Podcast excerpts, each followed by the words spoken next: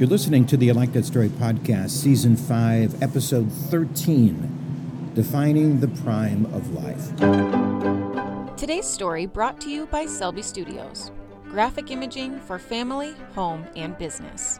Now, here's America's storyteller, Jeff Gould. Thank you, Meredith.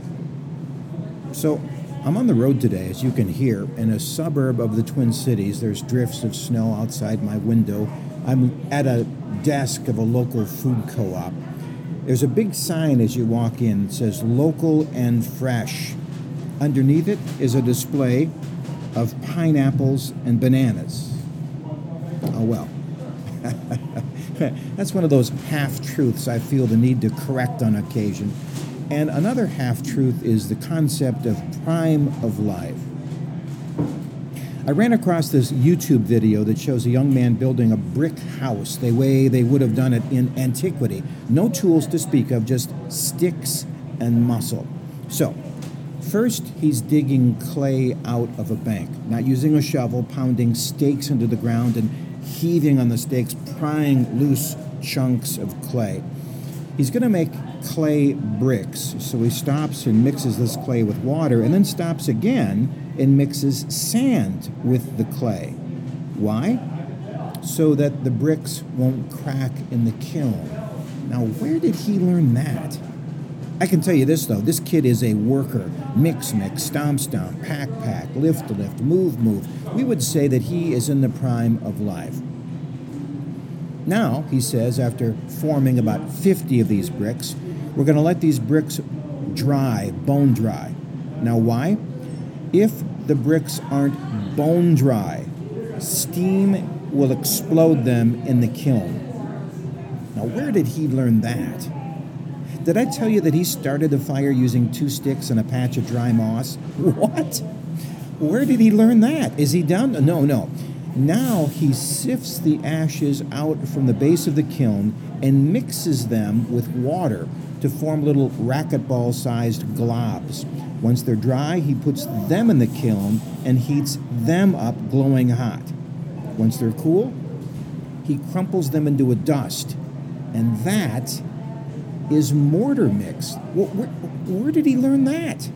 He mixes that with sand, 1 to 3. Again, who taught him that ratio? After digging and packing a trench foundation, who taught him that? He butters up the bricks and starts to build an honest-to-goodness brick and mortar house in the middle of nowhere with only sticks and what's available in nature.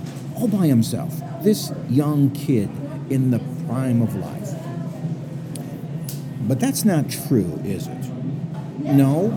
What they don't show you in the video is the guy who taught him all that stuff.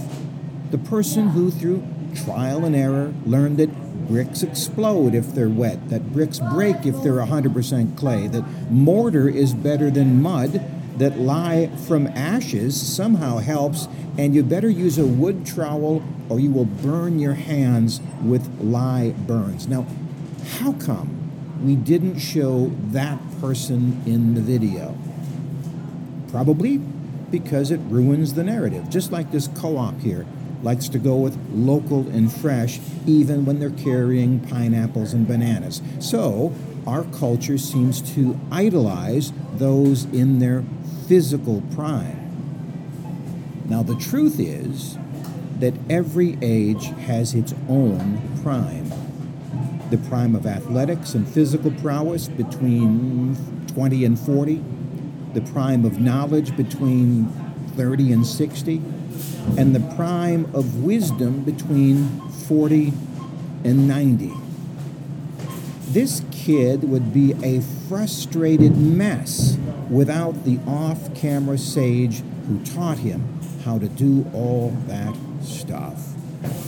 It's very frustrating to me to see people give up on their future and potential because they see themselves as past middle age and say, oh, all that stuff is behind me. I'm not in the prime of life.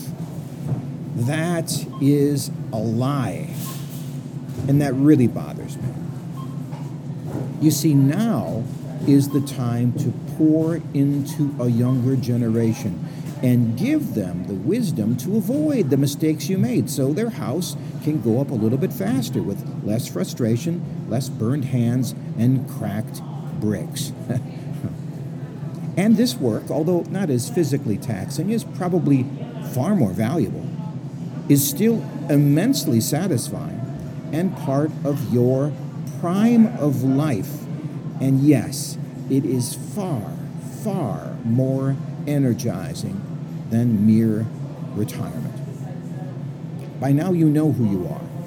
You know your strengths, you know what your gifts are, you know what your talents are, the mistakes you've made, the things you've learned. It's time to use those gifts and help others and live a life of significance.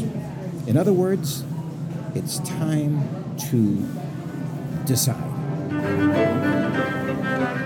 Life is full of crossroads.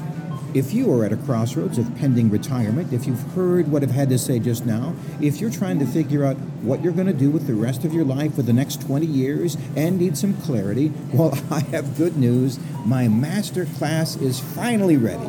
It's done. And it has one-on-one onboarding, a self-guided interactive series of steps and coursework and Zoom calls and materials that will take you from, I don't know what I'm supposed to do, to I can't wait for the next 20 years. Reach out to me on LinkedIn or through my website, ilikethatstory.net, ilikethatstory.net, and ask about the Significance Masterclass, and I will get back to you. Until that time, I'm Jeff Gould. God bless.